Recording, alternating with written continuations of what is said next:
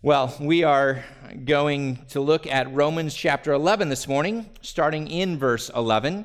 We're going to look at Romans 11, 11 through 22. And so let's open up your copy of God's Word to Romans 11, verse 11, and read along with me uh, these verses that we'll look at in our time together.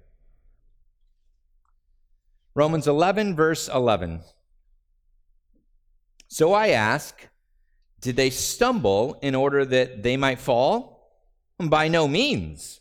Rather, through their trespass, salvation has come to the Gentiles so as to make Israel jealous. Now, if their trespass means riches for the world, and if their failure means riches for the Gentiles, how much more will their full inclusion mean? Now, I am speaking to you, Gentiles. Inasmuch then as I am an apostle to the Gentiles, I magnify my ministry in order somehow to make my fellow Jews jealous and thus save some of them. For if their rejection means the reconciliation of the world, what will their acceptance mean but life from the dead? If the dough offered as first fruits is holy, so is the whole lump. And if the root is holy, so are the branches. But if some of the branches were broken off, and you, although a wild olive shoot, were grafted in among the others, and now share in the nourishing root of the olive tree, do not be arrogant towards the branches. If you are, remember it is not you who support the root, but the root that supports you. Then you will say, Branches were broken off so that I might be grafted in. Well, that is true. They were broken off because of their unbelief, but you stand fast through faith. So do not become proud, but fear. For if God did not spare the natural branches, neither will he spare you. Note then the kindness and the severity of God. Severity towards those who have fallen, but God's kindness to you. Provided you too will, uh, provided you continue in his kindness. Otherwise, you too will be cut off. And thus ends this reading of God's holy, inspired, and inerrant word.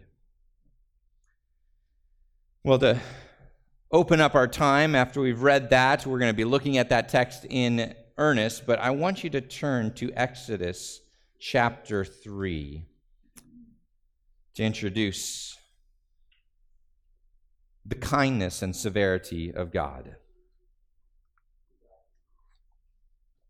Now, I have a hard time balancing kindness and severity. For example, in, in, parenting, I have been known to call down with that get down here right now voice. You guys, if you're parents, you know what this voice is. For finding a solitary little sock on the stairs. And I hold that thing up like it is a greasy old banana peel and I say, You know where this goes. And then I have to repent of my anger and I apologize to my children for being a little bit too harsh and angry and not being as patient as I should be as a father. At other times, I have given in to the pressures to let my kids play just 10 more minutes of video games or eat one more piece of candy. I really just long sometimes to be loved by my children, don't we all? It's kind of like that Bill Cosby sketch where he gives his kids chocolate cake for breakfast because it has eggs, milk, and flour and grains in it. It's kind of like the same. And the kids are really happy about it and they start to chant, Dad is great. He's giving us chocolate cake. You guys know what I'm talking about, right? Yeah, I mean, it's, it's, a, it's a phenomenal little sketch, and it just is a glorious picture of what our hearts want as parents. We just want to be loved sometimes. We'll all do plenty of stupid things in the name of kindness, like give our kids chocolate cake for breakfast. There really isn't kind at all. You see, we have a hard time balancing kindness and severity because ultimately we aren't God. But as God reveals himself to us, it's always been both kindness and severity. In Exodus chapter 3, Moses is tending the flocks of his father in law, and all of a sudden he happens upon a very odd sight a bush that is burning without being consumed. So he goes to investigate.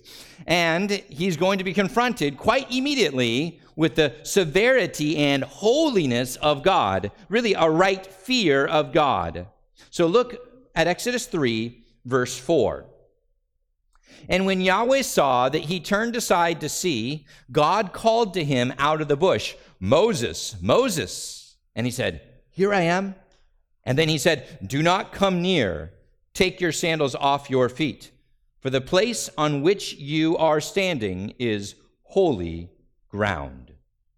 And he said, I am the God of your father, the God of Abraham, the God of Isaac, and the God of Jacob. And Moses hid his face, for he was afraid to look at God. But that's not where God ends, because we see immediately in the next verses the kindness of God. Verse 7 And then Yahweh said, I have surely seen the affliction of my people who are in Egypt, and have heard their cry because of their taskmasters. I know their sufferings, and I have come down to deliver them out of the hand of the Egyptians and to bring them up out of that land to a good and broad land, a land flowing with milk and honey, to the place of the Canaanites. The whole account of Moses and, and, the plagues that he that God brings on Egypt to deliver the people out of bondage in Egypt really is a narrative of the kindness and the severity of God the kindness towards Israel to deliver them out of uh, bondage and the severity of God towards Egypt. But then, as God tells his people who he is and how he plans to work in them as a nation, we come to one of the most quoted passages in all the Old Testament. And so go ahead and turn to Exodus 34. Exodus 34, God again proclaims who he is in this passage. And this is a fascinating passage because this passage, which God proclaims who he is to really the whole nation of Israel, it happens shortly after the golden calf debacle. Now, if you've been in church, you understand what the golden calf debacle is. You see, God calls Moses up to Mount Sinai, gives Moses the Ten Commandments in Exodus chapter 20. And the people are terrified because they see the power and authority and majesty of God. And so they say, you talk to God and not us, and we'll, listen to you. Well, well, Moses is up there for 40 days and for 40 nights, and he goes up onto this mountain, and they think, you know what, maybe he's not coming back. And so, what do they do? They say, you know what? We're going to try and worship God in our own way. And they say, you know, Yahweh, this God that we say has delivered us out of Egypt, you know, this God really should be like the golden calves we used to worship in Egypt. And so they come together, they make these golden calves, and they worship the golden calf and dance and celebrate and think they're praising God by worshiping this idol.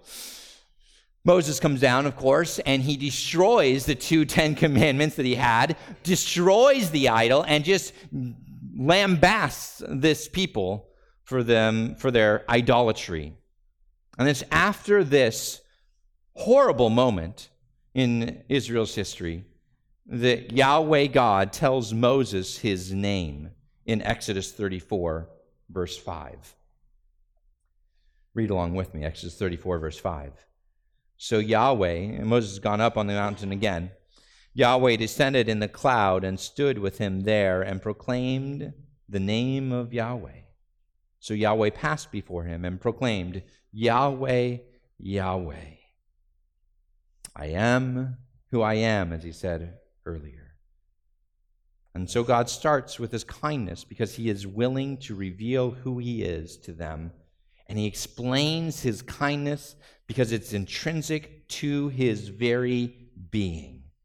And so he says, Yahweh, Yahweh, verse 6, a God merciful and gracious, slow to anger, and abounding in steadfast or faithful love and faithfulness, keeping steadfast love for thousands, forgiving iniquity and transgressions and sin pure kindness, pure undeserved grace, and forgiveness. Remember, this happens immediately right after the golden calf incident. And so God wants his people to know and to understand that he is a forgiving, gracious, and holy God. For it is not even at the golden calf incident that God says this generation has to wander the wilderness for a whole generation.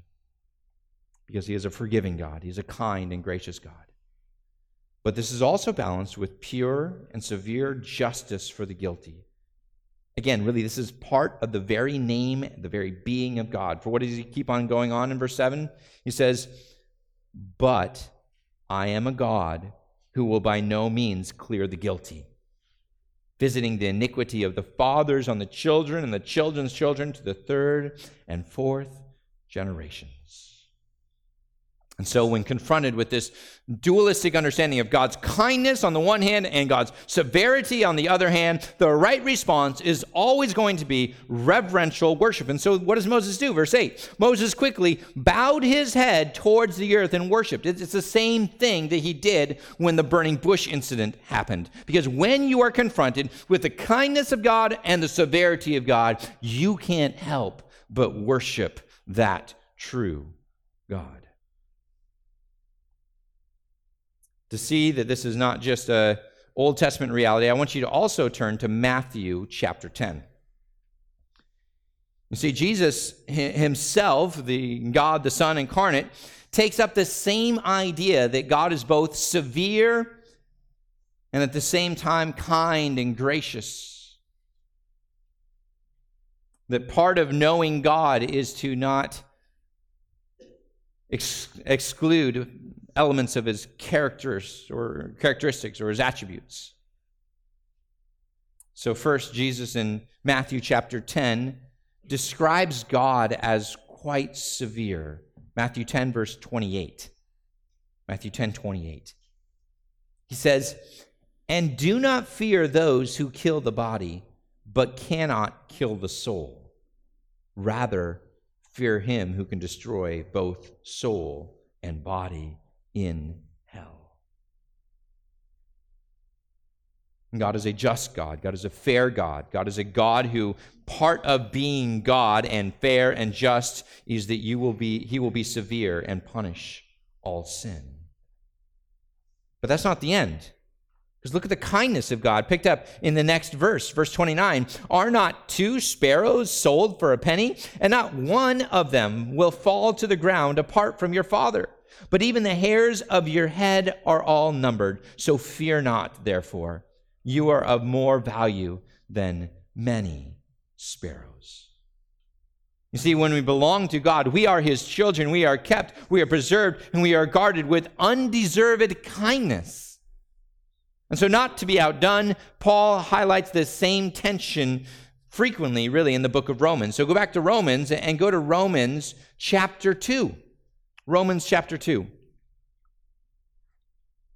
verse 4.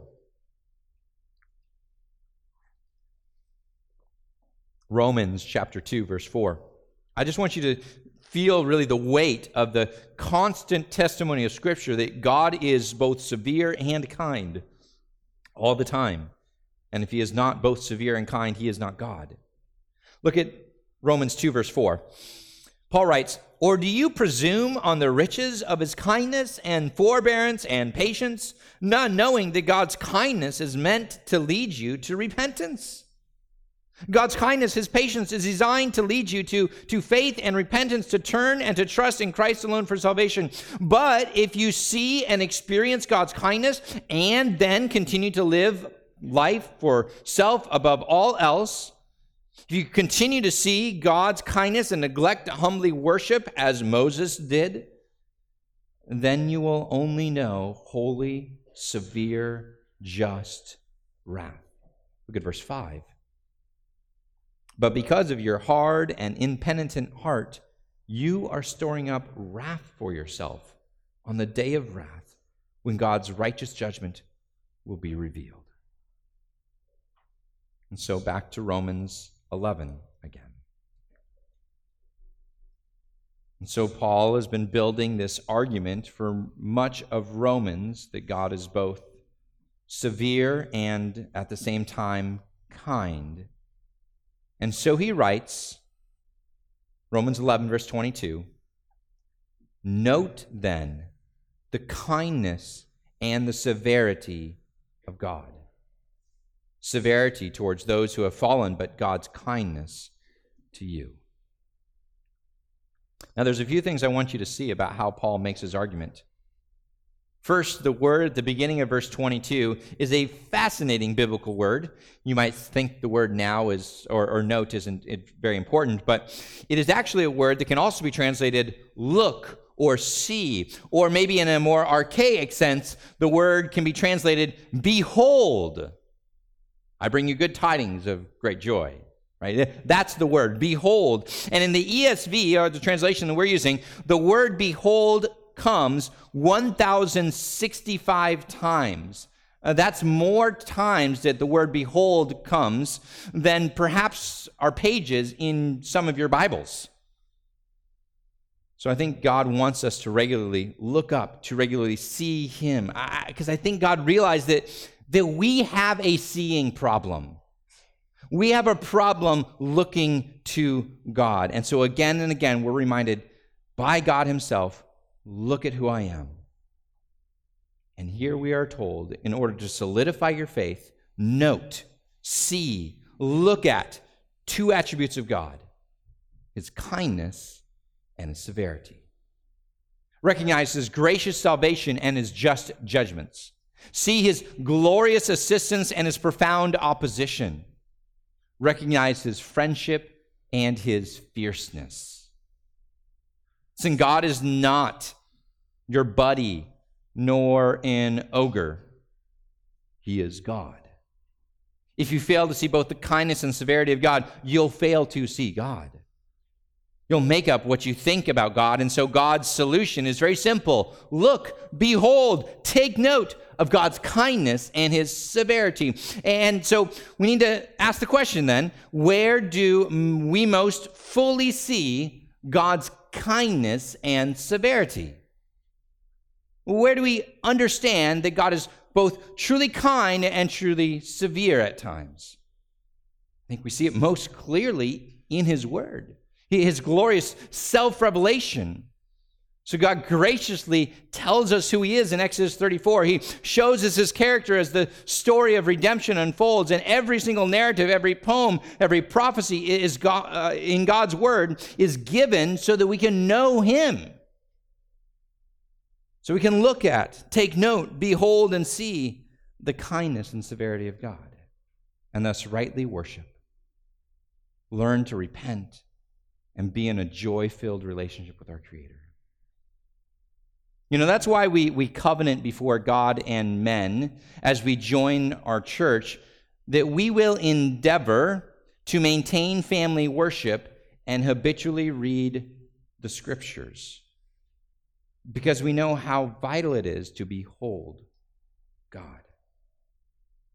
To know God, to know His gospel, we must regularly read the scriptures. How many of you guys have heard of George Mueller? Okay, and George Mueller is a 19th century evangelist and pastor, and he's, he's known primarily for his work in setting up a lot of orphanages. Uh, at a time in which basically there was very little done to help orphans, he did tremendous work in helping establish orphanages in England. And he was really a perfect example of someone whose life was shaped by his careful attention to the whole of Scripture. You see, George Mueller notes that once he decided to focus on studying the Bible and not simply Christian books, the result of this was, and I'm quoting now, that the first evening that I shut myself into my room to give myself to prayer and meditation of the scripture, I learned more in a few hours than I had done during a period of several months previously. And he also said, for the first four years after my conversion at age 20, I made no progress in my Christian life because I neglected the Bible. But when I regularly read on through the whole of Bible, not skipping the severe parts, with reference to my own heart and soul, I directly made progress. I have been reading the Bible twice a year since that day, and I have always, and I always find it fresh when I begin again. Thus my peace and joy have increased more and more. You see, the key to this man's perseverance in the faith was very simply ongoing study of God's Word. Your faith is shaped by what you look at. If you look regularly at the kindness and severity of God, perfectly woven together, the way the whole of Scripture weaves them together, then you will have a healthy, persevering faith that grows stronger in adversity and sweeter in prosperity. John Piper says if you neglect the Bible, you will not see the severity of God and the kindness of God the way God means for them to be seen. You will not understand them. You will misinterpret them. And probably you will find fault in God and criticize God for his severity and take his kindness for granted and even feel deserving of it. If our faith is to last and be strong, we must look at the kindness and severity of God in his word. So, beloved, that's the theme of our text this morning as God shows us what both his kindness and severity have meant for, for Jews and for Gentiles as we, as we walk through these verses, we're going to be motivated to pray. And perhaps for you, th- these prayers will feel a little bit unusual. But these are the types of prayers that are born out when you see the kindness and severity of God. So this morning, we're going to see four prayer requests Four prayer requests as you see God's kindness and severity. Four prayer requests when you see God's kindness and severity. These are four types of prayers that we offer. The more clearly we see how God works to establish and strengthen his church, how he hardens some and saves others, how God's plan for the Jews, his chosen people, unfolds in history. So, our first prayer request is you see God's kindness and severity.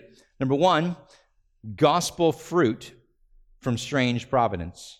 We pray for gospel fruit from strange providence. We should all pray for gospel fruit from strange providence. Now, you might be thinking, what exactly is strange providence? Well, providence normally seems good. Our catechism says, What is the providence of God? It is God's personal and powerful work guiding all creation to fulfill all his purposes for his glory and the good of his children.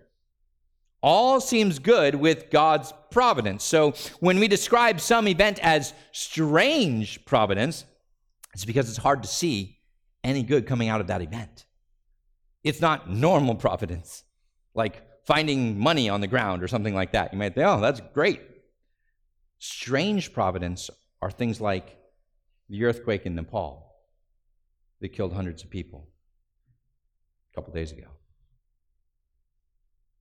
the hurricane in Mexico that killed dozens of people. Events that we rightly consider tragic or evil fall under the category of strange providence. And as we look at verses 11 and 12, I think you'll see a typical prayer request that we need to learn to have in the midst of strange providence is that we really should pray frequently for gospel fruit. For gospel fruit. Look at verse 11. So I ask, did they stumble in order that they might fall? And remember, Paul is talking about the Jews, right? Look back at verse 8. So God gave the Jews a spirit of stupor, eyes that would not see, and ears that would not hear, down to this very day. And so, really, Paul asks, did they stumble? Did the Jews stumble in order that they might fall? Fall as in forever fall out of God's plan, as in suffer God's permanent rejection and curse. Is God's purpose in hardening the hearts of the Jews to never let them come to saving faith again and to fall away? So Paul answers that question very clearly, doesn't he? I ask, did they stumble in order that they might fall? By no means. By no means. And so, really, then, the question is asked what was the purpose for their stumbling? He continues. Rather, through their trespass, that is, through their stumbling, that is, through their hard hearts and willful rebellion against God and rejection of Christ as Savior, it is through the Jews' trespass that salvation has come to the Gentiles as to make Israel jealous. And we'll get to the jealous part in the next couple of verses, but, but please don't miss this rich and encouraging truth. Israel's rejection has simply served to open wide the opportunities for Gentiles and pagans of all different kinds and stripes to come to Christ. Now, hold it, you might say. How are these two necessarily connected? The hardening of the Jews and the salvation of the Gentiles. Couldn't God have saved the Gentiles without hardening the hearts of the Jews? It's a fair question, right? Of course, it's possible for God to save the Gentiles without hardening the hearts of the Jews because God could do anything he wants. But with the Jewish propensity to circle the wagon, so to speak, to stay inward focused, even to stay centered in Jerusalem, God had to force them to go abroad. And he did that by hardening the hearts of the Jews. You see, the early church, for many years in the book of Acts, was centered pretty much exclusively in Jerusalem. And it wasn't until the Jew, Jewish leaders who hated the Christians, more and more and more so, started to persecute their pastors, started to imprison their pastors, started to kill their pastors, that the Jews then spread out into the surrounding areas. And it was as Paul, or Saul as he once was called, right, goes and is trying to persecute uh, Christians in nearby towns that we see really that this persecution wasn't in just Jerusalem, it was in the whole area. And so Jews really begin to spread all over the Roman Empire to begin to worship God. Jewish Christians uh, begin to spread out the whole empire to, to worship God. And what do they do when they go throughout the whole empire? Well, they bring the message of Christianity to the Gentiles, to everyone. And how did that happen? In God's providence, it happened because he hardened the hearts of most of the Jews to reject them and to persecute them. See, even Paul, as he's known as an apostle to the Gentiles, when you read the book of Acts, where does he always start his ministry? In the Jewish synagogues. And they beat him, and only after their hard hearts are seen does he take his gospel to the Gentiles. And even in Rome, the, church seemed to be predominantly Jewish at the beginning of the church until the emperor banished all the Jews from Rome. And then suddenly, Gentile churches were all that remained overnight. And they thrived. So, repeatedly, the point is clear God hardened the hearts of the Jews so that the gospel will go out to the Gentiles. So, Paul, too, again repeats the same theme in verse 12, right? Look down at verse 12. Now, if their trespass means riches for the world, and their failure means riches for the Gentiles. And that certainly is true. God, in a strange act of providence, turned the heart of his people cold to expand the reach of the gospel and to fulfill prophecy. Prophecies like the one made to Abraham that said all the nations of the world will be, blessed through one of his descendants. But also prophecies like Isaiah 49, verse 6. Prophesying to Messiah, God says, is it too light a thing that you should be my servant to raise up the tribes of Jacob and to bring back the preserved of Israel? I will make you as a light for the nations, that my salvation may reach to the end of the earth. Isaiah 49, verse 6. Did you pick up on that? God is speaking to his suffering servant, to the Messiah, to Jesus, and tells him that he will be a light to the nations, even to the end of the earth. And this glorious kindness, this sweet news that we can know and be right with our Creator and stand forgiven before God and never have to worry about condemnation, this only happened in the wake of tragedy, in the wake of hard hearts, in an act of strange providence, the callousing of the Jews. God's severity and God's kindness sandwiched together. But is God's hardening of the Jews final? Is there replacement of Israel in God's plans? Paul would say, may it never be. Notice the hope that Paul has for his kinsmen in verse 12, right? Now, if the Jews' trespass means riches for the world. And if their failure means riches for the Gentiles, how much more will their full inclusion mean? Do you see the word that's repeated twice in that verse? Riches for the world, riches for Gentiles, and wealth beyond measure is what we get when we see God delighting to save his own. Listen, the source of our greatest treasure is our right and restored relationship with God. And so, aren't we overjoyed when we see anybody coming to saving faith in Christ? Because he is our highest delight, our rich treasure. And so, how much more glorious will it be when God's hardening of his people will be reversed? When vast numbers of Jews one day will turn and follow their Messiah? But to get there, God's strange providence, his severity, his hardening had to take place first. Listen, we don't always know why God does what he does. We don't always know why children lose their dads young, or heart attacks happen, or marriages fall apart, or cancer strikes. But one thing that I hope you can take from these verses is that no matter the act of God's strange providence, we can and we should always expect God to bring good out of evil for his glory and for the good of his people.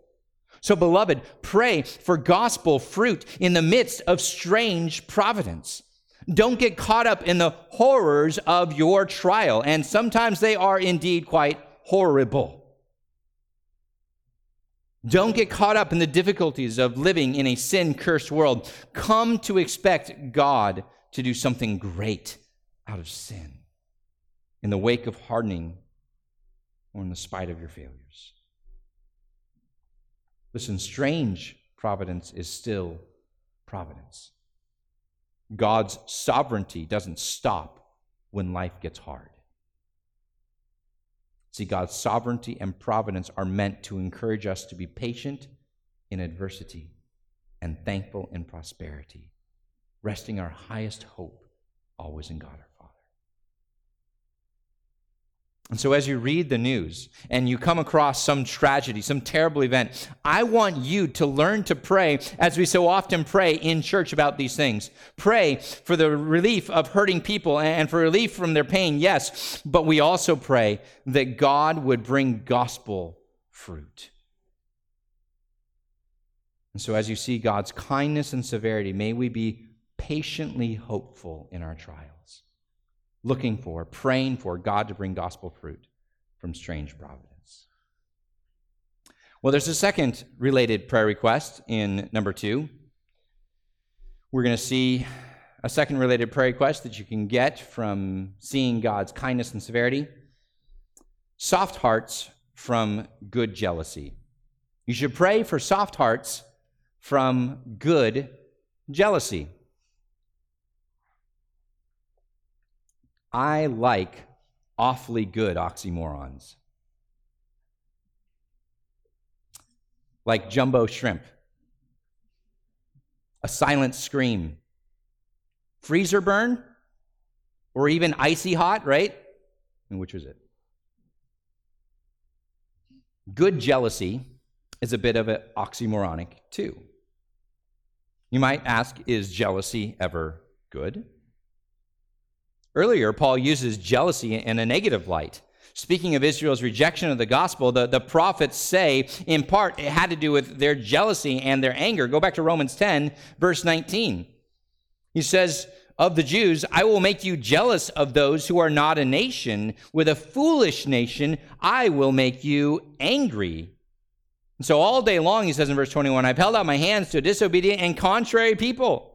So, part of Israel's hardening and their unbelief came as a result of their anger over the words that God said would happen, over the coming salvation of the Gentiles. And in fact, that is part of the reason why they hated Jesus so much. For in Luke chapter 4, 25 through 28, we see that Jesus himself hinted that there would be hope for the Gentiles. He talks about how in the days of Elijah and the days of Elisha, were there not many, uh, you know, widows who needed help and you know needed, uh, uh, you know, food, and and who was Elisha sent to? He was only sent to a, a Gentile widow, right? And his point was, I'm coming to the Gentiles as well. And so, literally, people in his hometown of Nazareth wanted to stone Jesus because he talked about God's plan for the Gentiles. This is a type of sinful jealousy that's typical of unbelieving Israel jealousy and wrath. But Paul is about to show us that God intends to bring about a good jealousy. Look at verse 13. Verse 13. Now I'm speaking to you, Gentiles.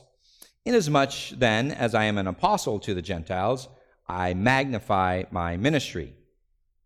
Yes, Paul cared deeply about his fellow Jews, but as God would have it, Paul was primarily a missionary to Gentiles, and Rome at this point is predominantly Gentile in their in the church. And so Paul writes to Gentiles and thus magnifies his ministry as an apostle to the Gentiles. And why does he do it?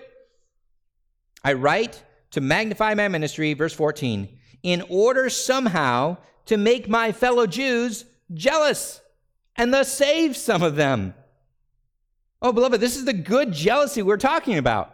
Paul wants every Jew to want gospel fruit, like, like Gentiles have gospel fruit, and thus be motivated to turn to Christ. He wants every Jew to long for a restored relationship with their God, for forgiveness of their sins, for eternal life. And sometimes the only way those things become attractive is when you see them in someone else, and you're pricked by a bit of good jealousy.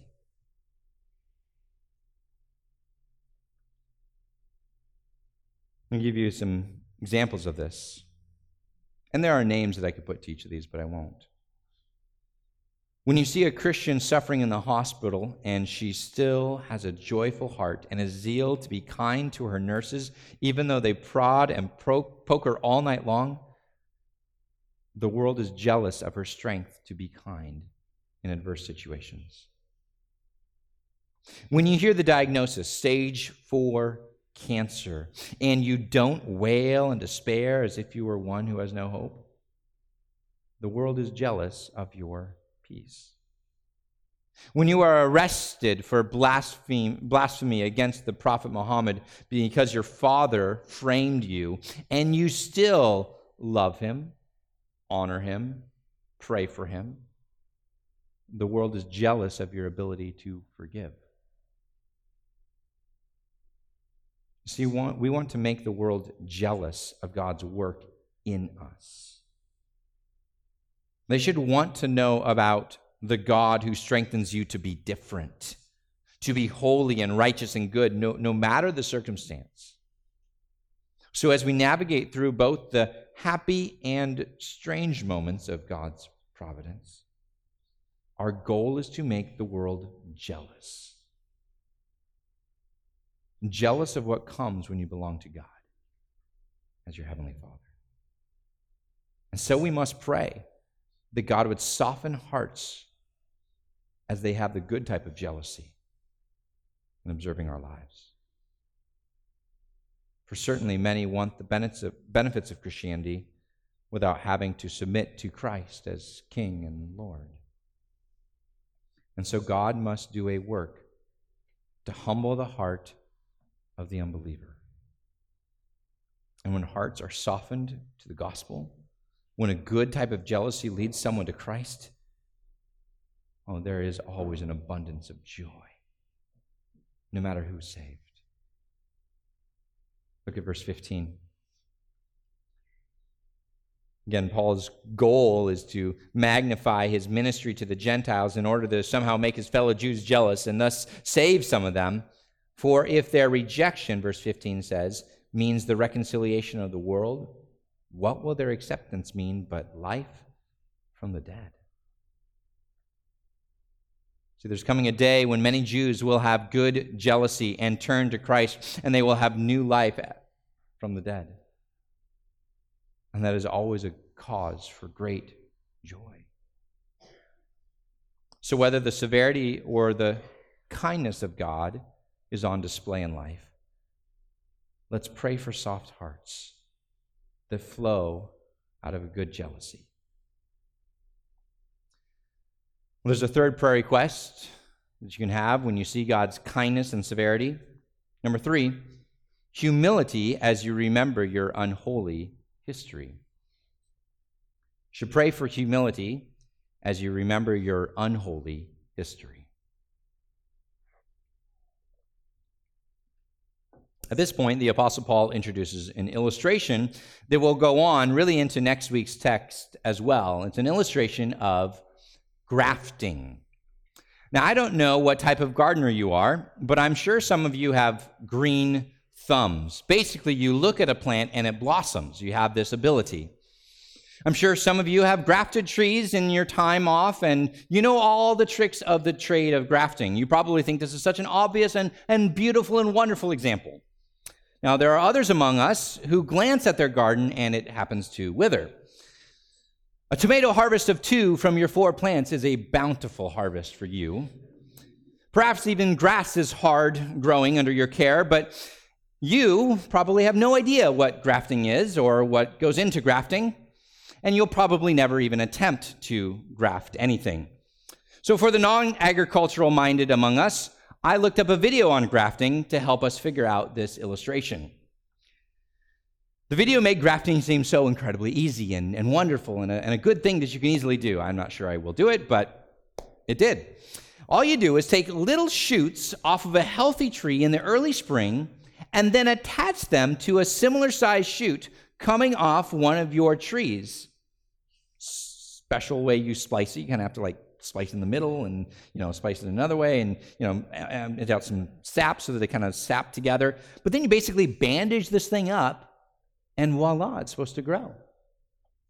I think it's pretty cool and in a couple of years it's supposed to start producing fruit and, and you can have one tree with multiple types of fruit and i don't think you can have like an orange tree and an apple tree but but i think you can have like two different types of apples like you could have your gala and then your granny smith and you know you could have one tree two different things it's a profound and beautiful thing. But the nutrients of your franken tree all flow from the root of the original tree.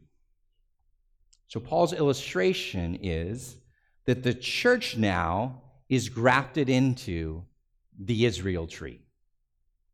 Look at verse 16. If the dough offered as first fruits is holy, so is the whole lump. Now, I know you're saying this is not a tree. Why did you talk about a tree and then you start talking about dough here? Well, listen, this is the only time Paul mentions dough in this analogy, but it's helpful, okay? Yeasted dough is often divided. Part of it is baked, and what do you do with the other part? You make new dough and you take it and you blend it together and it creates this new dough and you take a part of it and it's kind of an ongoing starter dough I think that you can have as a result of this. And so all the properties of the first batch get melded into the second so there's really no distinction. Now Paul says there's that dough analogy. I'm going to make the same analogy to a tree and I'm going to run with this tree analogy for a lot longer than I did the dough analogy. So there's the dough. Now he's going to move on to the tree. Verse 16. And if the root is holy, he continues, so are the branches.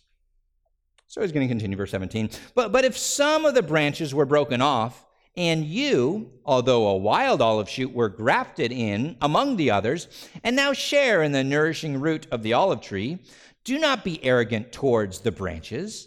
If you are, remember, it is not you who support the root, but the root that supports you. First, notice how this goes really against the idea of grafting that we just learned about. The purpose of grafting is to get a good branch from a good fruit producing tree and put it onto a existing tree to get better fruit to come out, right? But here what's he doing? He's taking a wild, probably non-producing olive tree and grafting it onto an otherwise good tree. So notice there, there's something odd and unique about this grafting analogy that Paul has, and that this tree then is supported by the good root, not this wild olive branch. And so many of the branches of hardened Israel also, you'll see, were broken off. But, but that doesn't mean that the Gentile wild olive branch uh, grafted in should think of themselves as superior. Look at verse 18 again, right? Do not be arrogant towards the branches. If you are, remember, it is not you who support the root, but the root that supports you. So, church, remember, you're supported by Israel, not vice versa. I think the root that continues to nourish it really is the foundation of Israel, which, of course, is God's revealed word, the Old Testament. And so, as we study, we, we must not reinterpret everything in the Old Testament to push out Israel or take the promises made to Israel and shift them onto the church. Gentile worldviews come from pagan, unholy roots, and Christianity is built on the Old Testament, the root of Jewish scriptures. But Paul imagines, imagines some pushback here, doesn't he? Look at verse 19. He says, Well, well, then you will say, What branches were broken off so that I may be grafted in? He imagines us Gentiles looking for a reason for spiritual pride for assuming that we are part of God's family because of something inherently good and, beautiful and lovely within us. Aren't the Jews the bad guys, we might think? Weren't they broken off because they weren't any good? And Gentiles, weren't we grafted in because we're better, because we understood this? We grafted, it. we put our faith in Jesus Christ. So is the idea. Paul responds, verse 20, doesn't he? What is true? They were broken off so that you might be grafted in. They were broken off because of their unbelief. But you stand fast through faith. So do not become proud, but fear. Yes, God, in his perfect, righteous, and severe judgment, saw fit to remove many, if not most, of the Jews, because they didn't come to Jesus as their Lord and Savior. But that isn't the main point of the text. He's talking to us Gentiles. He needs to remind us we aren't grafted in because we are good. We are grafted in because of God's kindness, because of God's free gift to us. So, verse 18, right? Do not be arrogant towards the branches. Have you not heard all that I've written earlier? You are grafted into the family of God by faith alone. Boasting and arrogance should be excluded because of what God has done to us and for us through Jesus Christ. Right? He says back in Romans 3 27 and 28, then what becomes of our boasting? It is excluded. By what kind of law? By a law of works? No, but by the law of faith. For we hold that one is justified by faith apart from works of the law. See, even our faith, in essence, is not ours to give, but granted to us by God. So again, we cannot boast, we cannot be proud that we put our faith where it needed to go. It's very simple the application of this text. We need to pray for humility because we remember our unholy history. We are scraggly, wild, unfruitful olive trees. We are cracked, marred image bearers of God, and we desperately need to be restored by the power of the gospel. And even if you're a 10th generation Christian and you can somehow trace back your Christian heritage, you have a rich history we still realize that if we scratch down deep enough, we were not the ones preserving God's word, the Torah. Our ancestors didn't know God. In the words of Romans 1 22 and 23, we were those claiming to be wise and became fools and exchanged the glory of the immortal God for images resembling mortal man and birds and animals and creeping things. So back in Romans 11. Pride and arrogance have no place in the Christian life because you only, you only, verse 20, what does it say? You only stand fast through faith. So do not become proud, but fear. You see, the opposite of pride is fear holy, right, reverential fear of God. And so we pray to take off pride and to put on right fear.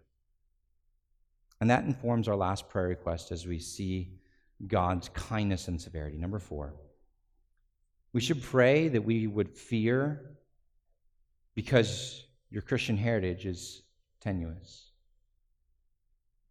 Fear because your Christian heritage is tenuous.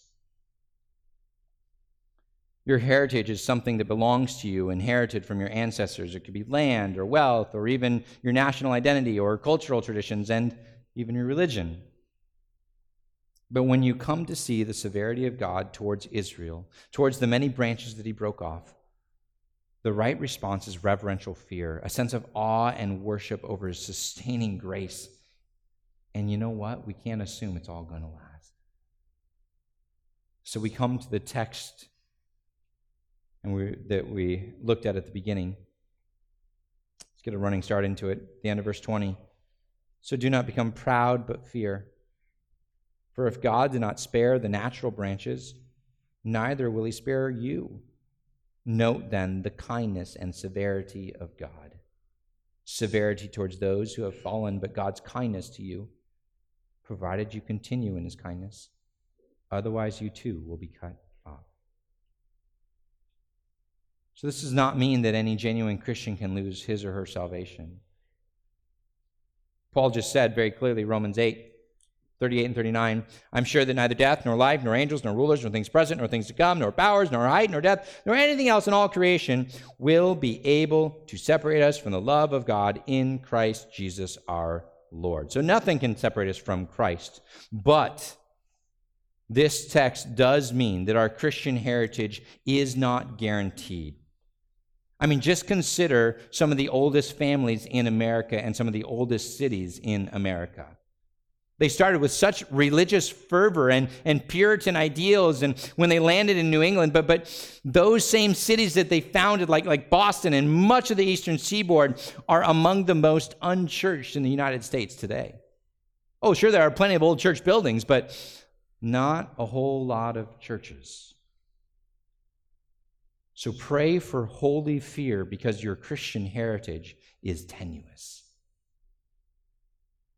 And think about the implications of this, right? The implications for family worship are rich. I mean, how much more should we be invested in pursuing family worship with our children while they're in our homes for the short while that we have them? Because we want them to come to know Christ as their Lord and Savior and to be sustained in their faith through their whole lives. So, what do you show your kids? Is the most important thing in your home. Are you regularly reading the Word, speaking of Jesus, praying as a family? And I'm not talking about those rote, repeat after me prayers, but pouring out your heart to God prayers. Are you prioritizing your church family and gathering with them regularly? Are you prioritizing things like, like going to care group and having discipleship and accountability?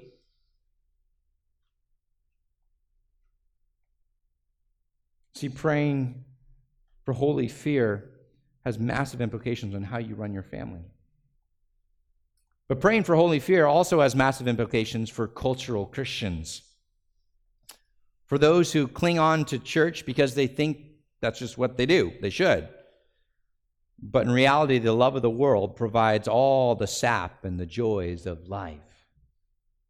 So God tells us of, warns us of this love of the world in 1 John 2. Verse 15 Do not love the world or the things in the world. If anyone loves the world, the love of the Father is not in him. For all that is in the world, the desires of the flesh, and the desires of the eyes, and the pride and possessions, is not from the Father, but is from the world. And the world is passing away along with the desires, but whoever does the will of the Father abides forever. And just a verse later, he describes the one who loves the world more than Christ. Verse 19. Those who love the world, well, they went out from us because they were not of us. For if they had been of us, they would have continued with us. But they went out that it might become plain that they all are not of us. So, beloved, there are dead branches in every church branches that showed signs of life to begin with, but never truly belonged. And they will be pruned in God's timing. So if you think fear has no place in the Christian life, or if you think God is all kindness with no severity, then perhaps we need to reread Matthew 13 and the parable of the soils. There's four soils, right? One, no sign of growth, the path clearly not a Christian. One beautiful, rich soil produces a crop a hundredfold. But there's two other soils, aren't there? There's the rocky soil. Shows signs of life. Looks like they might be a Christian, but the cares of the world and the pressures of the world burn them out, showing that they never were with Christ.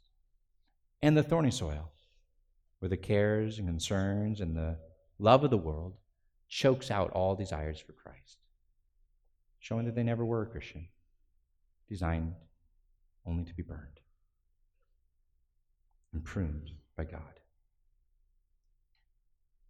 So we should rightly pray for a holy fear of God because your Christian heritage is tenuous. See, God is not a kind old man following us like a puppy dog.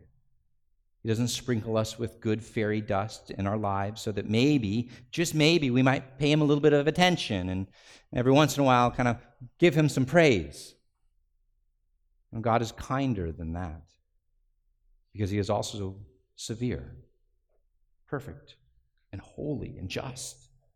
And in his severity, God crushed his son in our place so that we could have a restored relationship with him. God poured out his wrath for your sins on his son while he hung on the cross so that we could have forgiveness and enter into heaven for all eternity. The greatest kindness of God is seen in the severity of the cross. And so, as we prepare to take the Lord's Supper, let us remember the kindness and the severity of God. Bow with me in prayer. Oh, Heavenly Father, we pray that you would help us to be those who, as we are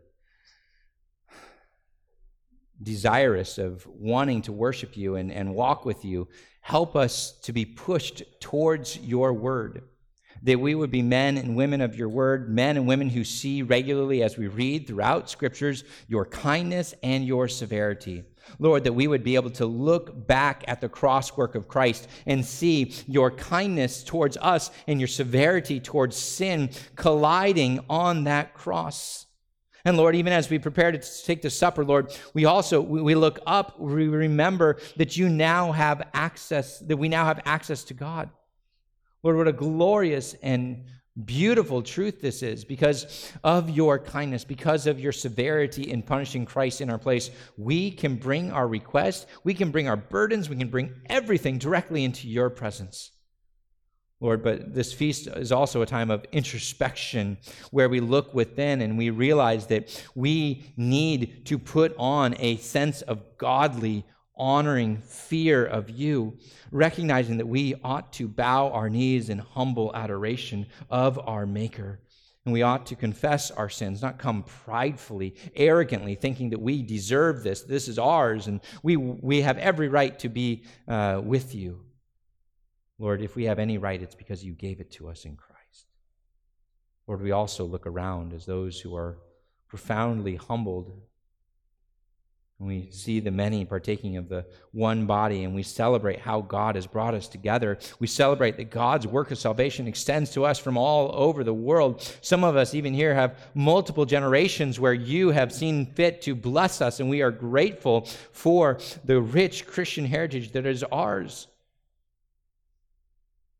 We also look forward.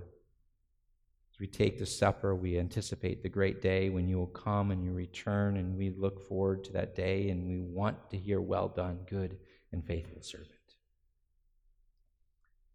So, Lord, help us to remember your goodness, your kindness, and your severity, and your wrath that you poured out on Christ in our behalf, knowing that it is our greatest hope. We pray all this in Jesus' name. Amen.